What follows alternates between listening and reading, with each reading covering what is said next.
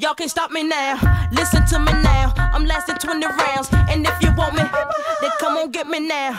Is you with me now? Then biggie, biggie bounce. I know you dig the way I switch my style. Holla, holla. Hello and welcome back to the What the Fork Sunderland review show. For the first time in, I believe, 45 days, Sunderland were able to field a striker. However, it was a midfielder that we had to thank after Elliot Embleton's second half equaliser ensured we left Luton Town with a well-deserved point in our back pocket.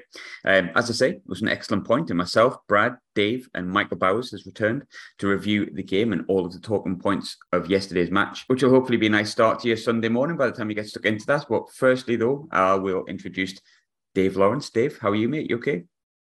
Yeah, very well, mate. Thanks. Nice to be uh, nice to be introduced first, like it should be. But you know, all pretty good. Stop the stop the rot, and uh, yeah, good Sunday, I think. And second of all, Brad, who I think's driving at the minute. You're going to be with us for 15, 20 minutes. Brad, are you all right? Yeah, I'm pulled over. Don't worry, I don't do anything illegal. Um, yeah, I'm good, mate. Shit to be introduced as second, like I thought we'd gone up in the world, but what can we say? Aye, true, true, true. And last but not least, of course, returned for a game the other week. I can't remember which one it was. Watford, I think, wasn't it? Oh, it was Watford. That's right. So, oh, that's a good start. Back for an away draw. Bowers, how are you? You all right? I'm feeling five out of ten this morning. Um, anyone who knows that Brad was a uh, Brad's just, for those who can't see, Brad's just shaking his head in disbelief because he's got sick of me saying five, five, five, five. So of course I was going to start with that and annoy him. But I'm all right. Are you doing all right? Yeah, not too bad, mate. Not too bad. I can't really complain very much at all. Um, for the first time in a couple of weeks, Dave, I'll come to you first for this one. It was only 20 minutes, right? But we we were able to feel the striker on the pitch. How, how relieved do you feel just for the simple fact that there was a man who can play up front, playing up front for something for a period of the game? Yeah, it's um, it's just nice that the, the the ball sticks up there in certain periods of the game just for a couple of seconds longer than it normally would. You know, instead of trying to force that pass or or be a dare I say it, Luton's goal. If um, had we have had a centre forward on the pitch, I mean, there's a lot of there's a lot of problems with their goal, but to be away from home, nil nil, a minute away from half time and then knocking a long ball forward without a centre forward, and the ball just comes straight back here and into the back of the net. Not ideal. So to see a centre forward up there, it uh, it's yeah certainly gives you a bit more confidence going forward. Uh, same question to you, Bowers. Obviously, um, I think you've been a, slightly different on the fence. For anyone who follows, obviously, our Twitters, I'm very much vigorously against never, ever, ever playing without a striker. We've been sort of stuck with it, but I think you've been at the point where it's like, well, it is what it is. We just need to get on with it, which is a fair point as well. But it was really nice just to have a striker on the pitch yesterday, even if it was just for 20 minutes, wasn't it? No, I think it's overrated. Go back to playing Embleton as a striker or Pritchard as a centre forward. Dave, Dave's right though. To sort of elaborate on Dave's point, like I've, I've always been someone. Well, put it this way: last week against Burnley, I was someone that made the argument that not having a striker doesn't make um, doesn't make Nathan, is it Nathan or whatever his name is for Burnley get a free Nathan header in the six yard box, uh, six yard box. But there's no doubt that if you have an out ball to stick the ball to up front, then the ball just doesn't keep coming back at you like it has done. I mean, at Watford, I noticed it, and obviously yesterday in parts it was similar. Um, and obviously, yeah, I mean, I'm pretty sure that anyone's going to be missing not having a striker. And I think on the whole, Sunderland have actually done quite well considering that we haven't had a striker for the last what two months. But I think with Simms coming back, I think that's a pretty big thing because even though we know he's not Roscoe, we know that Dave absolutely well, everybody loves him, but Dave especially loves him and adores him. But Ellis Simms, you know, he's at least someone that the ball will stick to, and you could tell when he came on. I mean, I know you want to get into the game later, but when he came on, you could t- definitely tell that there was we felt his presence up there. So I've always said you've got to get on with what's happening. We can't because obviously I'm someone who's grown very, very, very bored of people saying we don't have a striker. Oh, we've conceded a rubbish goal. We don't have a striker. For me, that shouldn't really be the excuse for every time we don't win a game. But I'm not denying it. It has been a factor. So it's nice to actually see, finally, see someone actually come back and play up front. That's actually meant to be up there. Yeah, it just it just felt like there was a focal point for 20. I think we just we played better second half, which we'll get into. But I just think it's been such a talking point. It was so nice to have someone back on the pitch. But Brad, before I move on completely, me and you have been advocates for playing strikers. Um, thankfully, one of them's fit. We looked a lot better with one up there, didn't we? Even just for that 20 minutes, Brad.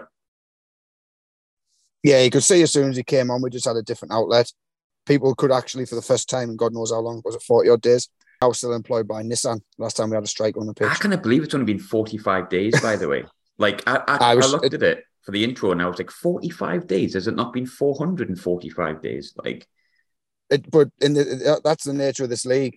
There's that many games that come thick and fast.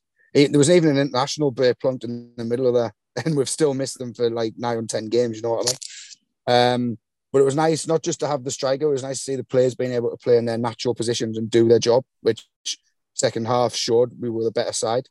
Um,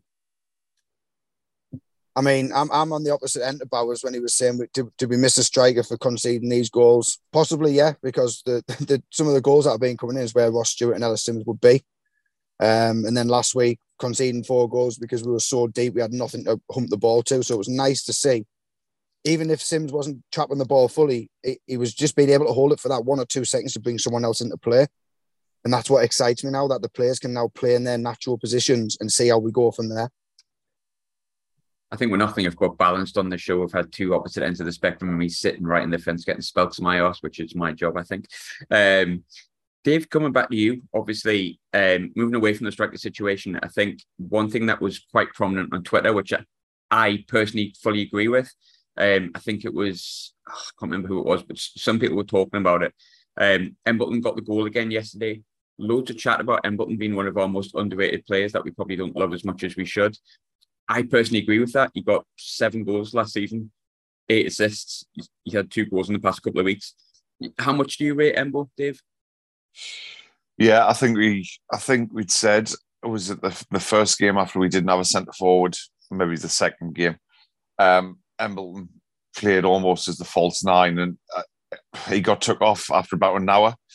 Um, as you just pointed out, Preston, and I, th- I thought he looked like our main goal threat. His his movement was quite good. And do you want to know something?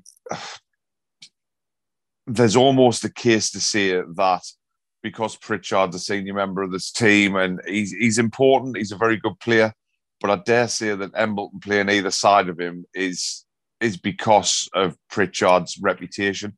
When I actually think that Embo could probably do a could probably do a job in there, um, and a very good job. I think uh, I think he is underrated. He, he's got both feet. He's he's direct. Okay, he's not perfect, but how many footballers in the world are perfect? Um, he's he's certainly got a desire when he's on the pitch to close down to Ross Stewart. to. yeah, fair comments. I I was mean, waiting for that. I was waiting to say that myself. so yeah, I've got a uh, I've got a lot of time for Embleton. He's um he, I think he's certainly considering there was murmurs of a, a move away on the last last game of the season. Sorry, last day of the transfer window. Um, I, I think I think he's got a job to do for us, and he's another one. He's hungry. He, he's young enough to progress with us. I I just like he's got a bit of a chip on his shoulder. I'm uh, I'm all for him to be fair. I don't mind him being underrated. That works for me. If everyone else thinks other players are better and Embo sneaks in with the goals and assists, and that's fine. Bowers, same question to you. Um, there was a discussion yesterday, actually, I think, about is Embo better than Dan Neil? I think they're different players in some ways, but I, I understand the the comparison. But I, I do think Embo's really underrated. Are you kind of in agreement with me on that, Bowers? I think with Embleton in the past, I've felt that in some games he's been a bit anonymous when he started, but that's but it'd be unfair of me to exclusively just pin that to him It's a good because point. there's, there's a, there's a lot of people that there's a lot of players for us that have, have been like that. But off the bench, when he's come off the bench, I think he's actually made an impact. But you can't ignore it. I think he scored against um, Wigan two weeks back. Um, scored yesterday. Obviously had a hand in the goal that Dan Neil created. I think the one thing I've tend to notice, and maybe it's just me trying to be a conspiracy theorist here, but the one thing I've noticed that some Sunderland fans seem to be very harsh on the likes of Neil and Embleton. It's all those that you're harder on your own academy lads that have sort of come through your own system, which I personally don't understand. Um, I don't get the mindset behind it unless you genuinely think they're not good enough, which is fair enough. Everyone's got their own opinion, but um, yeah, I think Embleton's got little bit nice little bits of technical equality. um, that do definitely help us get a few yards up the pitch, as simplistic as that sounds. And obviously, if you look at the goal yesterday, I mean, his goal again was similar to the one against Wigan. He was in the right place at the right time and hit it first time when the ball's coming at him. So I don't mind. Like you said, I mean, if Embleton's underrated, then it means less clubs are going to be looking to sign him. So maybe as long may long may that continue, I suppose. Yeah, yeah, absolutely. Um, I, I kind of find Embo just uh, gets allowed to get on with whatever he does, which is maybe where I'm seeing the underrated stuff. But I do think that Dan Neil does get a rough time. But to be fair, Brad, come come to you with that with Dan Neil and Embo.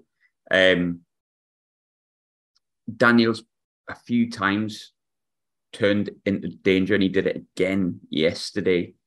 Um, I really, really rate Dan Neil. I really like him. Um, I think he's got bags of potential. I think you made a point, obviously, in the in the chat, Brad, that Dan Neil has probably got a higher ceiling than Embo, but at the moment, Embo's better. Uh, I agree with that 100%.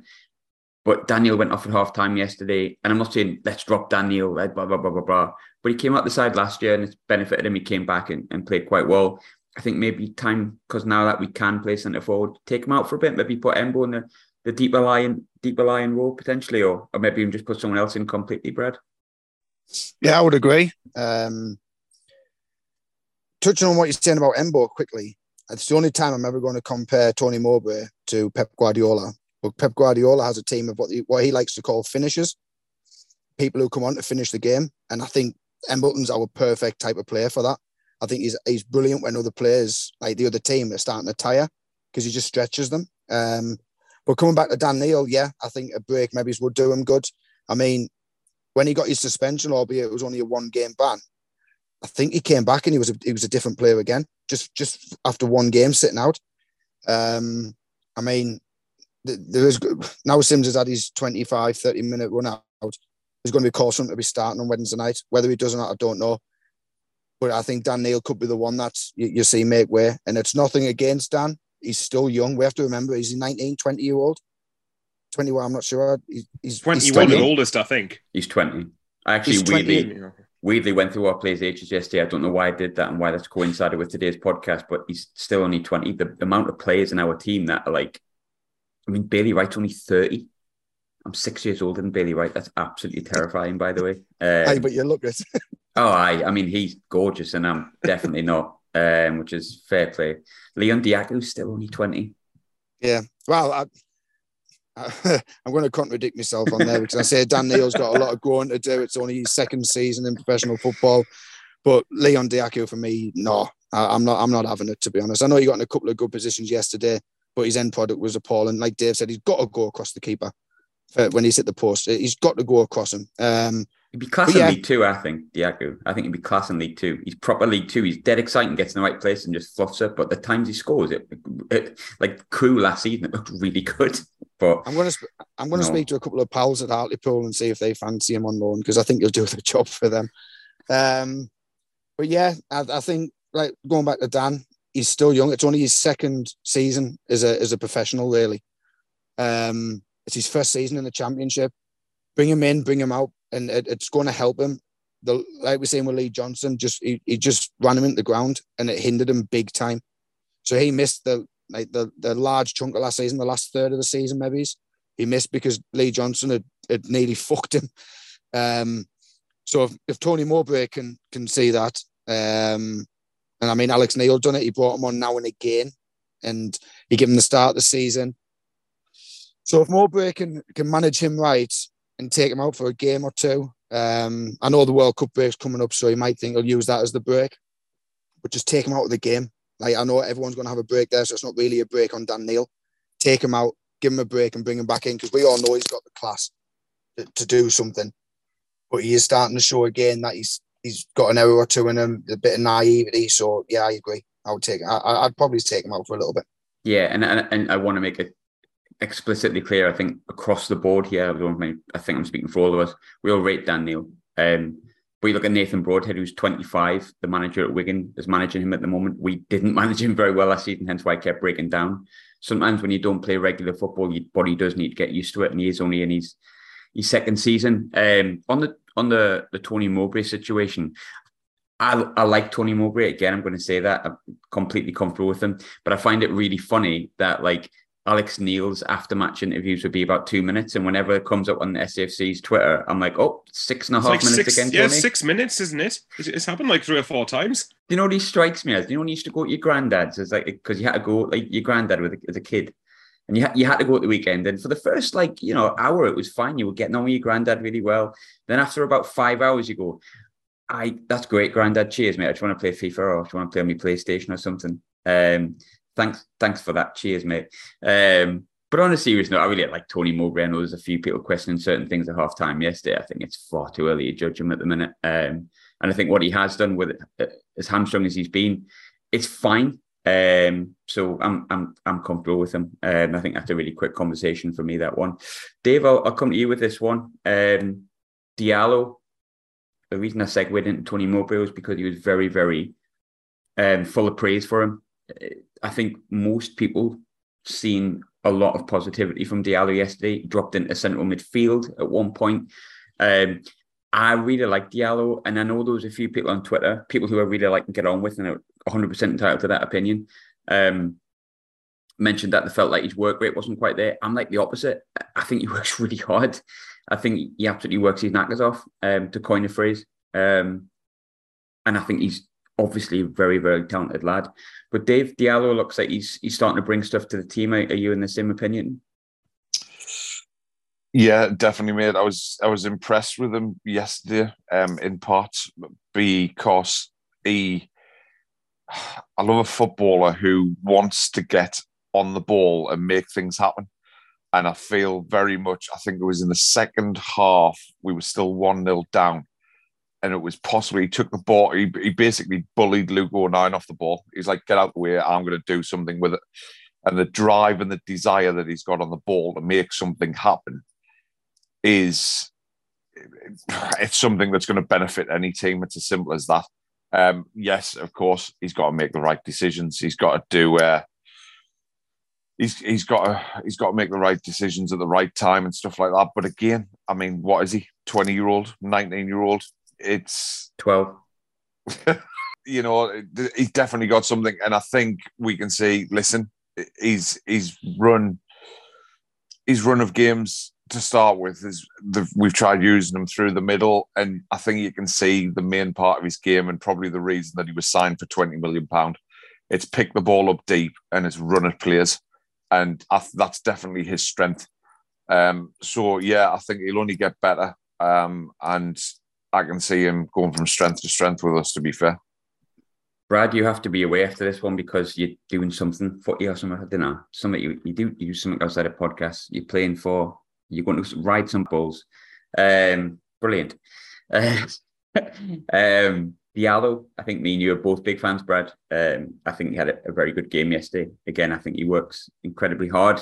Um, I think he's a real asset. I'm delighted that obviously came out the stadium last week with a protective boot. I'm pleased it was precautionary because obviously he played fine yesterday. I think he's bringing a lot to the team now. Brad, do you agree? Uh, it's trimmed in black, but I'm not going to go and ride some bulls, and I am a striker. I was going to call myself up to Sunderland at one point. Um, see, I had this conversation with a friend of the podcast, Danny Collins. I'm the opposite opinion of Diallo. I don't think he's my. I don't think he's my friend anymore. He is, don't worry. No, because I Uh, told him that the Mick McCarthy team was shite and he did well to get up and he hasn't spoke to us since. Sorry, Danny. Um, I was of the different opinion. I thought he was busy, and I even put it in the group uh, yesterday in the first half about the changes I'm making. Dave did make a good point. He, he, he, he was doing okay. I thought at times yesterday, he, yes, he was busy, but he, he was just running into nowhere. Um, he made one or two good things happen, but sometimes I think he was a little bit careless on the ball. Um, but I don't want to come down too hard because the amount of people I've seen giving him praise, I think I was wrong. I might be wrong. Um, there is something there. Me and you know that we've watched Rangers, although he didn't set the world alight at Rangers. It, there was always something there, and you don't get. You, you're not a 35 million pound player because you, you just become shite overnight. Um, the free kick was good. He tested the keeper. Um, I know you was chatting in the group, and I'm not even looking because I can't be asked. I thought he was okay, um, but I, I've been a big fan of him in recent weeks. So it might have just been something I've seen that's a bit different. Maybe his, maybe his expectations, from my point of view, were a lot higher than I seen yesterday. So I'll let you talk, and it's going to be awkward silence because you was having a little chat to yourself. this is the worst Thank part. goodness the podcast can't see the chat, by the way. I know, Jesus. Cheers, Brad. Oh, you've ruined it now, man. Um, Right, lads, I'm going to have to shoot anyway, but uh, it's been a pleasure. I'll listen to yours where you give people five out of 10 or 4.9 and 5.1 because your crack's awful.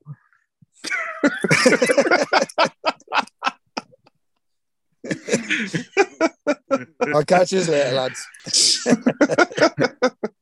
I'll come to you next, Bowers, because obviously your crack is not horrendous. Um, that's why you're on. I mean, half the time it is, but I'll take that. Well, if yours is, mine is Jesus. Um, I don't like stats. I know that sounds stupid. I just don't like them. I'm not a numbers person, but um, on the basics, we actually did really well when you look at it yesterday. And I'm not talking about XG and all that kind of stuff. That's you know, if a goal scored, then that's what I like. Not bothered how many times it looks like we might score. I know it applies and stuff. It just it's not for me. Um, but the basic stats, we made 399 passes to Luton's 262. However, we had superior pass accuracy with 74 to 62. We also had more shots on target and more shots in general. Luton haven't got the best home record this season, but as I touched on in the preview show, um, the home record's improved recently. The big QPR, uh, for example, that haven't been beaten since like early December, I think. Um, I think that's four or five games they're unbeaten at home now. So when you take their recent home form, it's gone back to a hard place to go and get a result. So how encouraging is that, considering that you know statistically, I don't. Oh God, I sound like Lee Johnson. Shit. Um, statistically, though, we, we put up a good show yesterday, and if anyone was likely to win, I thought it was Sunderland. Just to bring a point up earlier, if you think Tony Mowbray's interviews were long, try Lee Johnson's. They were probably just as long, if not longer. So, yeah, I, I agree. From a statistical point of view, I think we obviously, I didn't know those stats, so you just uh, mentioned them. And I'm usually someone who likes to look at different results. But I think across the whole, the performance was good. I mean, even in the first, I mean, just to quickly touch on Amad Diallo there, I'm, I'm with you. I like him a lot. Um, I think he's got, I think yesterday, um, I, I, I slightly disagree with Brad. I thought yesterday he was looking to make things happen on the ball every time he got into the right flank, hit, hit the post, hit the post once. Um, and I think you've, you've you've got. I think there is a player there. I think like it was just. I think Tony Mowbray said it himself that he was affected by his loan spell at Rangers last year. You watched more of Rangers than I did. so Yeah, you're, you're in a better place than me to comment. He didn't play very often. His debut was in the old firm when Celtic absolutely tonked Rangers again. Well, that Um, doesn't that never helps, does it? No, and, and it's like he, I think he, I think he either scored on his debut and his second game was against Celtic or, or vice versa. But um, he, he never really got going in a Rangers team that struggled, Yeah. but did well in the Europa League, and obviously he wasn't part of that squad. So I can understand why he would have been affected by it. Absolutely.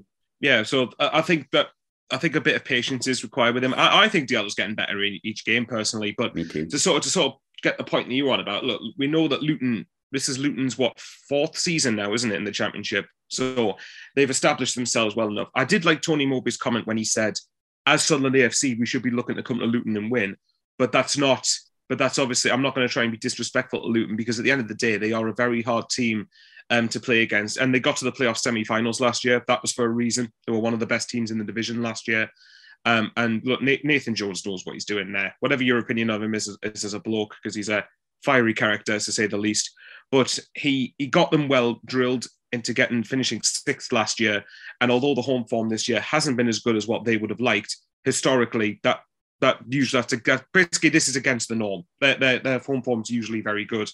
And I mean, look at it this way: Luton went to Norwich, and I mean, I know Norwich lost quite a few games recently until yesterday, but um, they went and won at Norwich. They've, they've, they've claimed some big scalps um, this season already. So to go there and when we're one 0 down, by the way, to come and actually end up getting a point, and I thought finishing the game stronger. Although you could say Luton pressed the pressed the ascendancy after one one. I think a point is. I, I said yesterday it was a must not lose game, and I think we've got the point, and it hopefully it sets us up nicely for Wednesday. Yeah, I think it was really important we got a result yesterday. Um, Especially after the second half against Burnley, it was yeah. yeah, character. I think. I think almost like if we, I would have preferred if it was to be one-one and we got that result for it to be the way that we got it, like a late-ish equalizer as opposed to Yeah, to just to interrupt, I agree with you that because I think Mhm. mentally that's a pretty big thing to Yeah. go from 1 0 down because it was would have been very easy for us to crumble when you think, oh no, 1 0 down here, conceded four goals in the second half last week. But to stay in the game, show the character, to get back into it, I think will do these lads a world of good. I think those young lads needed that after last week. And, and I think um, if you look over the last four games, yeah, no wins. Uh, oh, sorry, w- one win, I think. Uh, yeah, against Wigan, and that came from behind. Yes, he was coming from behind. Yes, Burnley was the polar opposite, um, but it's gone now, and, and you know Burnley are a good side. Um, probably the most impressive we come up against this season. They'll at Um, least finish top two for me, if not win the division. Burnley, Yeah. to keep it up. The, just the style and the way they play is very, very good. And I get, yes, last week was frustrating. We, we touched on it, but um, character's massive, and I'm really, really pleased that we seem to have a character where we can pull it back from from being one 0 down. Um, we've done it a few times, also in. Um, we've been dragged back and, and gone back in the lead again, and, and like the towards the end of League One, the the Sheff Wed game, the playoffs. I think there's a character in this team, and that's that's a fantastic building block at the very least. I also think we've got very talented players. Um, one negative, Dave, and I've touched on this sporadically, and then began.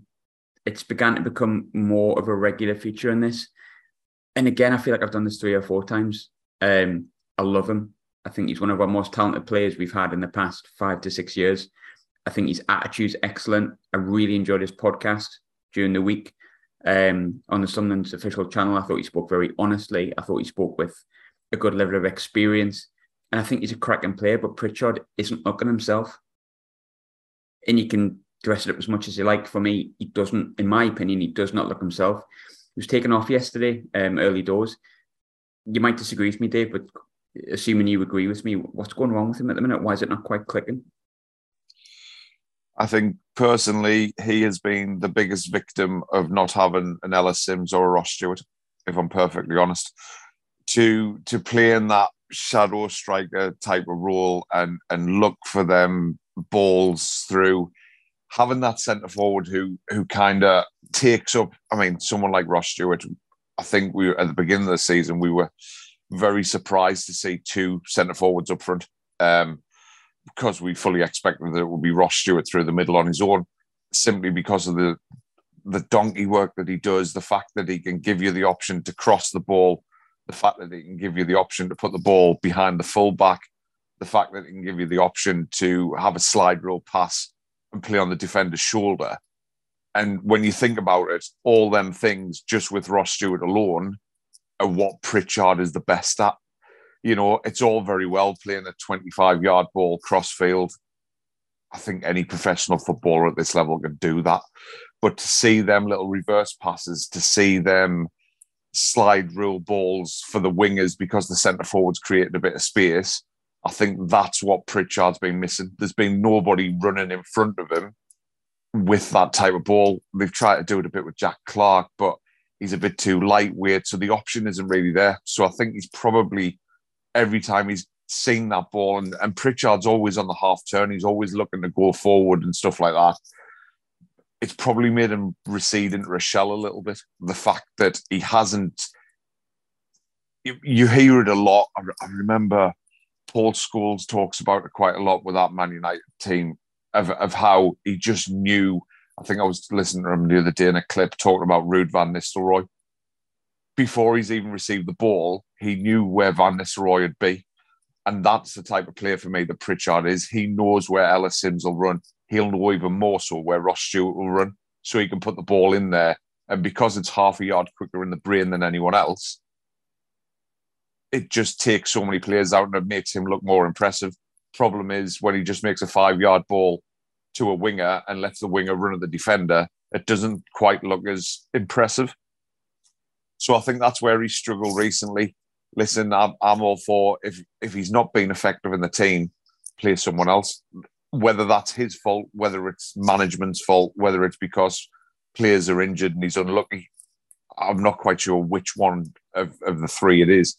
But yeah, I, I, I don't. He's a pretty chilled out character, isn't he? I, he's not one of those who.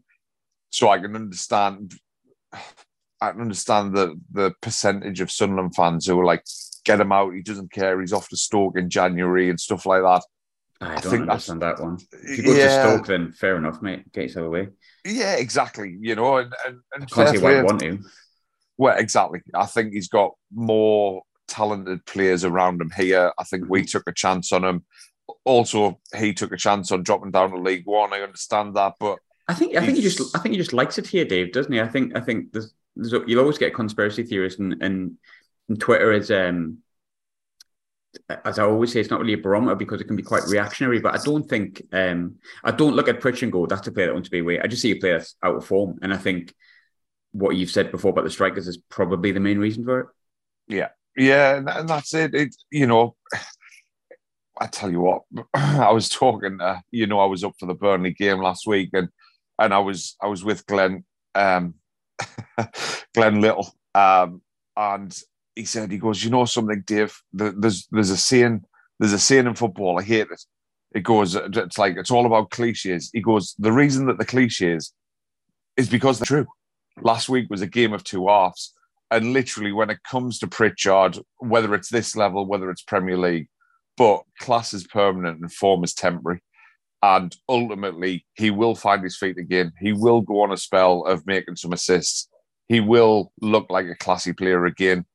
It's just not happening from at the minute. And I think that's probably the tactical side of things more than it is the fact that he can't be asked.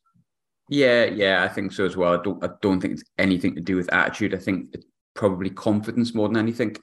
Um Silly taking the quick free kick yesterday, but he's trying to make things happen almost desperately. So that's why he's taking the quick free kick. I mean, looking at his stats last season, he was he was 39 games, four goals, nine assists.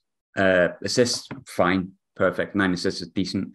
Um maybe in could have should have maybe been more. One of them was at Wembley though, so he's forgiven for that. Um, I would, I think I would have liked to see more goals from Pritch last season. Bearing in mind, two of them were direct free kicks. I think against Cheltenham and Wimbledon. Um, I do think he needs to add goals to his game. I think that is a flaw to Pritchard. He's got no goals this season. He's only got three assists. Two of them came against Bristol City. He does need to impact the game more. But am I saying that he doesn't impact the game because he's crap? Absolutely not. I've said it a few times. I think there's a lot of players in this team that have raised standards in the fan base because of their own talent. Pritchard's, I don't want to say a victim of it because don't think he's a victim. Um, but he, we've seen what Pritchard can produce. We know better can come from him, and that's because we believe in him, not because we want to um, berate him. So I'm confident he'll come back as well. I think things are just not clicking from at the minute, but I think that cliche you used perfect, um, and I'm going to agree with it. Bowers, you I think you're quite a big fan of Pritchard. What, what what's your thoughts on his form at the minute? I'll make a comparison here. If say, I'm I can't believe I'm comparing the two of them here, but Pritchard and Diallo is an example, and I'm someone who thinks that Diallo is just bang average. I don't think he's terrible. I don't think he's great. I'm just meh on him. I don't really have an opinion on him. But Diallo for me, if he if he last day I thought he had a semi okay game, but that's because Diallo's the standards that people expect of Diallo's that low that that looks all right.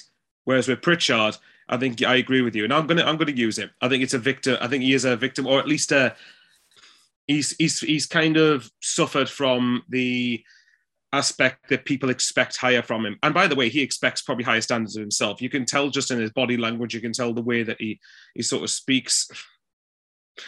Oh, cheers, Dave. Um, honestly, I'm think I'm thinking of the way that Pritchard expects higher standards of himself. He's he's played in the Premier League before. I mean, I think last I think last season aside, has he not predominantly been in the second tier or above in his career when he's been in England anyway? So, um, I I, I think that I agree with Dave. I think that his form, it is just that it's that's all it is. It's form, and I do agree to an extent that he has suffered from the fact that we haven't had a striker in place for nearly two months now. So I think the best way for me to judge Pritchard would be in the next few games if Ellis Simms does make make start a couple of them or play or play a predominant role in the next three, and then see if Pritchard, well, obviously A stays fit, but B um, to see if he does impact the game the way that he wants to. Because I, I agree, I think he's a very classy footballer. I mean, I think there's I've seen enough from him to suggest that he's easily a championship level player. Uh, and I think he will contribute over the course of the season. Again, it's just simple standards. That's what it is. And, and in a way, that's a good thing. You want the players to be held to high standards. We don't want to be dropping to the point where I think you said last week, for example, that you you we can say Burnley's top league and all that, but you want our standards as Sunderland to be better than that. And I agree with that. Um, and this is a kit, and this is one of the reasons when Tony Mowbray said we expected to come away with a win yesterday because it's Sunderland, and that'll sound arrogant to some people. I don't think it is arrogant. I think that's just the way it is. Um, but with Pritchard, yeah, I'm a I'm a big fan of him. I think he's shown enough promise. He's shown enough quality, and He took the chance to drop down League One. We took a chance on him. It worked. Thankfully, thankfully it worked. So I think he will get back to his best. There is definitely a player in Pritchard there. I think a lot of people just, again, Twitter is not the barometer. You think it, some people will think it is because it's very reactionary, as you said. But some people just confuse not being on form for can't be arsed or don't give a shit. And I think people need to. I think some I've been guilty of it myself. I suppose we all just need to start learning Oh, the difference. done. But We've yeah, we've all certainly started learning the difference between them. Pritchard is just off form. That's it. He's a good player, and he will show it again in the future. It's just that he's set. We've set standards higher than this for him. He set standards than higher than this for himself. For him, you can tell how frustrated he is with his own performances recently. Yeah, I, I put my house on him not going to Stoke in January. If I'm honest with you. Um, Well, we'll see about that one. We put a house on someone else not going to Stoke, and look how that turned out. to be fair, I panicked. I panicked the minute he missed the press conference, but pleased to see it's working out well for Stoke. Pleased to see it's working out well. It's For okay. Pr- Pr- oh yeah, definitely. Um, don't worry. Pr- Pritchard went on a podcast in midweek, so he's staying. It's fine. I've decided. Yeah, he'd be fine. He'd be all right. I'll stay with you, Michael, on this one before we go to the, the final question. But um, Bailey Wright, we banged on about me, Brad, Dave. Actually, just me and Brad banged on about last week with um, Bailey Wright coming back in because we weren't winning headers in our own area or corners. We weren't scoring from headers um, or, or, or corners or set pieces. I agree. Yesterday, we failed to keep a clean sheet with him back in the team in a back four alongside Danny Batth, which is, I think, fifth game without a clean sheet. However, um, do you think heading into the midweek game against Huddersfield and Cardiff at home, playing four at the back with Bailey and Danny Batth centre half will yield one in the next few games? I would imagine it depends because the one thing that would slightly concern me, it, it's a slight concern, is that there's not much pace in that. They're, they're both they're not exact, they're not both the quickest of centre backs, but I think if I was going to play Barton um, Wright in the back line, I would probably prefer to play in a back three. But again, how who have you got there that could play? 09, uh, Cirkin, you know, combat that with someone that's got a bit of pace. But for the next few games, yes, I would. Um, so I've just contradicted myself there. But I think I'm a big fan of Bailey Wright. Um, it's no coincidence that last season, when he had a run in the team, and especially under Alex Neil, as much as I begrudgingly have to admit it, um, we kept a number of clean sheets, and that was ultimately the big factor in why we got a big fa- a factor in why we got promoted. Um, obviously, the championship's a different level um, to League One, although so far I haven't seen it yet. Um, I have to be honest, but Bailey Wright, I think he's a, I think he's a good enough defender at this level. Um, obviously, yesterday conceding right before half time was disappointing. Um, but obviously, I think it came down.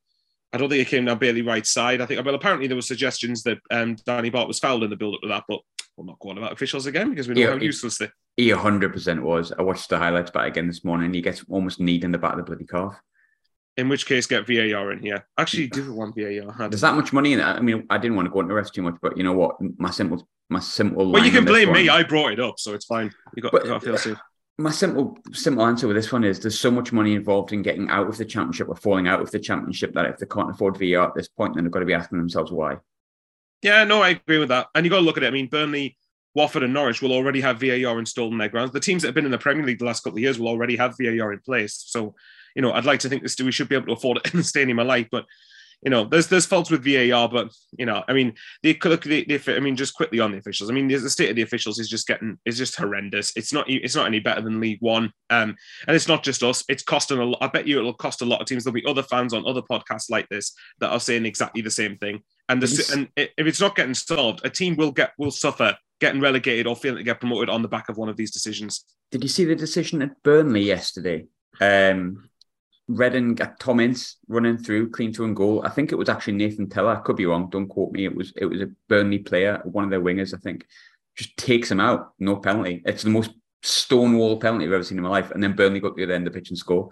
No, I didn't see that, but that but again, that does not shock me. That really doesn't. It does not shock me with the state of officials in this league. And I'm someone who does not like to blame officials because you want to look at your own performance. But at the end of the day, we say this. It's like what people said with the striker. We say this about the officials because it's fucking true.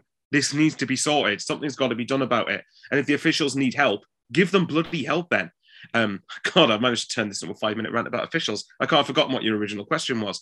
But Bailey Wright, I'm a big fan of. Everyone knows that. I've, everyone knows how much I. I suspect you came to me with the clean sheet question because you know how much I'm a fan of keeping clean sheets and not conceding goals.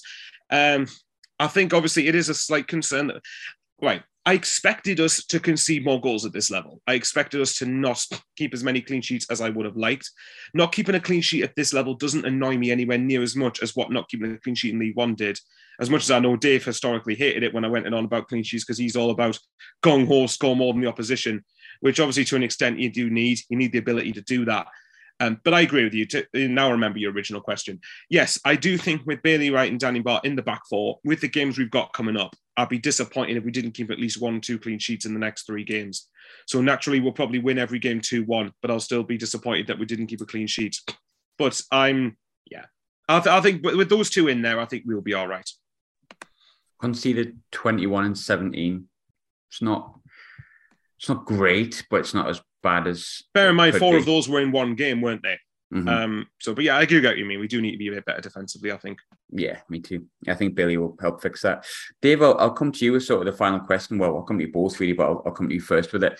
Next two games, we've dropped to 16th, um, but essentially we're, we're pretty much the same distance we were from the relegation spots, i.e., four points as we were um, last week after the result, and we are still we're a little bit further off the playoff position. So we're now seven points away from sixth. I think ultimately, I know there's, I, I don't like being like, oh, we're just going to be in the middle because I thought we could have achieved more the way we started the season, but we are where we are at. Um, next two games seem really big though, because when there is only four points and the gap above is getting a little bit bigger, not massive, but a little bit bigger, you do look over your shoulder a little bit. Um, we've got Huddersfield, their second bottom, but they've picked up quite a bit recently. Um, tougher game than maybe it would have been a few weeks back because the new manager coming in. Cardiff, at the time of speaking, have exactly the same amount of points as us, and we're at home. Rather than asking you how many points you think we'll get, Dave, I don't think two points would suffice. Obviously, six would, but would you be happy with four points from the next two? Yeah, definitely. I I said when we were doing predictions in, in before the season that we would have constant little mini runs of defeats and unbeaten runs, and I think this is probably the start of a four-game unbeaten run. Huge statement. Absolutely going to bite me in the arse. Do you remember last year when you said we were going to absolutely hammer Lincoln and Chris Maguire was going to do nothing and he bagged in a hat trick? I do remember that. Funny yeah, enough, I so- was thinking that. Yeah, how did that go, Dave? Yeah, the great thing of putting yourself out in the public uh, public eye. It's brilliant, isn't it? But yeah, I no matter what the what the sequence of results results will be, I think we'll beat Huddersfield. I don't think Huddersfield will be able to deal with how we play football personally. Um, and again, I haven't watched them. I haven't seen many highlights or anything, but I'd imagine they will try and keep it as tight as they possibly can and then hit us with set pieces and stuff, which is where Bailey Wright's going to come in useful, even if it's just his organisation skills. Um, Cardiff, I think will be a little bit tighter, but I think we'll sneak a win there as well. And then the Birmingham game, Birmingham are a funny old team. Um, but again, I can see us going to St Andrews and getting a draw quite comfortably. So that's how I see the next three games going. I, I think ultimately, and, and the great thing about it is, for as much as it's going to be frustrating at times, I think the fact that we can now see the brand of football that we play and the philosophy of how we play football, that's what you're going to get week in, week out, without fail. The players that we sign are going to come in and fit that mold. And it's quite nice. I'm excited for the immediate future. Um, this year is a learning curve. I still stand by the fact that I think we'll finish about 10th and have a flirt with the playoffs at certain times of the season. I think the championship is bang average. Um, I think everybody is as good slash as bad as everyone else. Um, and that goes for the likes of Burnley. Burnley have probably got a bit more experience and a bit more mental know-how, if that's what, and I think that's what distinguishes them for the rest of the league. Um, again, they proved it yesterday, one 0 down at Red. They've won two one, albeit by the sound of uh, some dubious officiating, to say the very least. So, yeah, um, I'm really excited because I think in the next two years, if we keep this squad together, I think we'll be ready to have a good go at it. Um, and I like the way that we play football. It's it's expansive. It doesn't it doesn't lend itself to keeping clean sheets, unfortunately, for for certain people. Um, but I do think we'll score goals wherever we go. You know, we Vincent Kompany, through his own admission, turned around and said, Sunderland have put us in a place this season that nobody else have. That's a decent compliment. And and as we grow a little bit more, I think next year, if we get in that position, we'll put the we'll put the opposition to bed, so to speak. So um, yeah, really excited, really looking forward to Wednesday night, and I, I think it'll be a positive result personally. Yeah, I, I, agree with a lot of that, mate. Um, I really do like the way we play football. I genuinely do. I think we play nice football. There's, things that frustrate me, with mainly which I speak about, um, because I, for some reason, tend to fall on the negative side of the fence sometimes. But um, I feel positive. I, am enjoying watching something and I'm enjoying supporting something, which I haven't said for a decade, um, give or take. Um, but Bowers, same question to you. Obviously, next two games on paper are games that we could, if you get six points from, it's not a shock. But at the same time, they are tough games. Huddersfield have improved slightly, although their position doesn't indicate that. Cardiff are at the time of speaking a point below us, but we are at home, and I, I don't think Cardiff are any great shakes. Obviously, the same amount of points as us, but we could say, well, we've played 10 of those games or 11 of those games without centre forwards, which indicates that potentially maybe we're slightly better than where we should be. But um, four points from the next two games would be okay. Yeah, I think the way I view games, I view them as in little chunk. I think it was um who was it? I think it was on Quest last season. I think um, Karl Robinson, the Oxford boss, kind of views the games the same way I do. And obviously, he's a professional manager, and I'm never going to be. But I view them in little blocks where, if say, out of this many games, I want a minimum of this many points. And I felt before yesterday, I viewed Luton, Huddersfield, Cardiff, and Birmingham. I wanted a minimum of about six points. Um, and that was at minimum. Ideally, I want a bit more than that. Uh, I mean, if I look, I mean, you're talking. We talked about stats earlier. Put it this way: I looked at Huddersfield's stats against Millwall, and this is just me going off stats that I haven't watched the game. So I don't know if there's anyone in this podcast who uh, listening to it that did listen that did watch Huddersfield Millwall. I can't imagine why, but if there was anyone, they said that Huddersfield had 14 shots to cut to Millwall's four, five of which on target to their one. So that suggests to me that they were easily the better side. But again, that's just in, without of context. I haven't watched the game. Um, so I think it will be a tougher game than probably what it would have been a couple of weeks ago. Having said that, I'd like to think with Ellis Simms back, that I think we'll probably have more joy. Um, I don't know whether whether Ellis Simms starts, as Brad said. Whether he starts, I don't know on Wednesday night. But I would like to think there's a chance that he will be featured. I mean, apparently Jack Clarke suspended for this game, so that's another thing we've got to consider. If Ellis could it be that Ellis Simms plays up top, Amad and Roberts played where Amad and Clarke played yesterday. So um, Diallo and Clarke played yesterday. But I would say four points is, is about right. I think if you get four points out the next two, then I think it's a satisfactory return. I think any less than that is disappointing.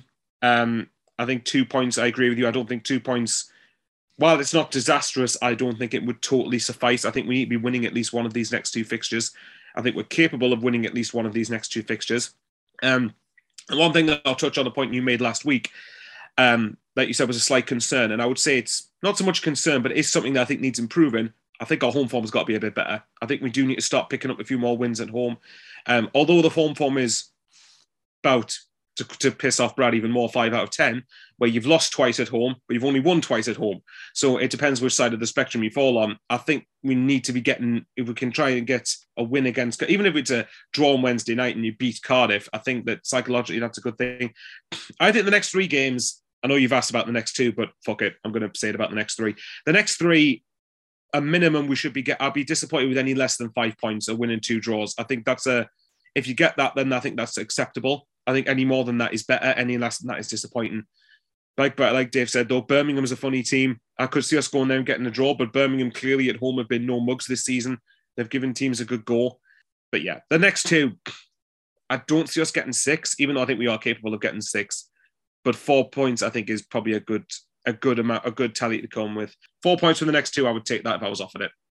Yeah, I, I think so too. I think it's really important that we we do win a game because um, as much as there's been a lot positive and we've spoke mainly positive, and this has happened quite a bit, we've, we've won one and eight.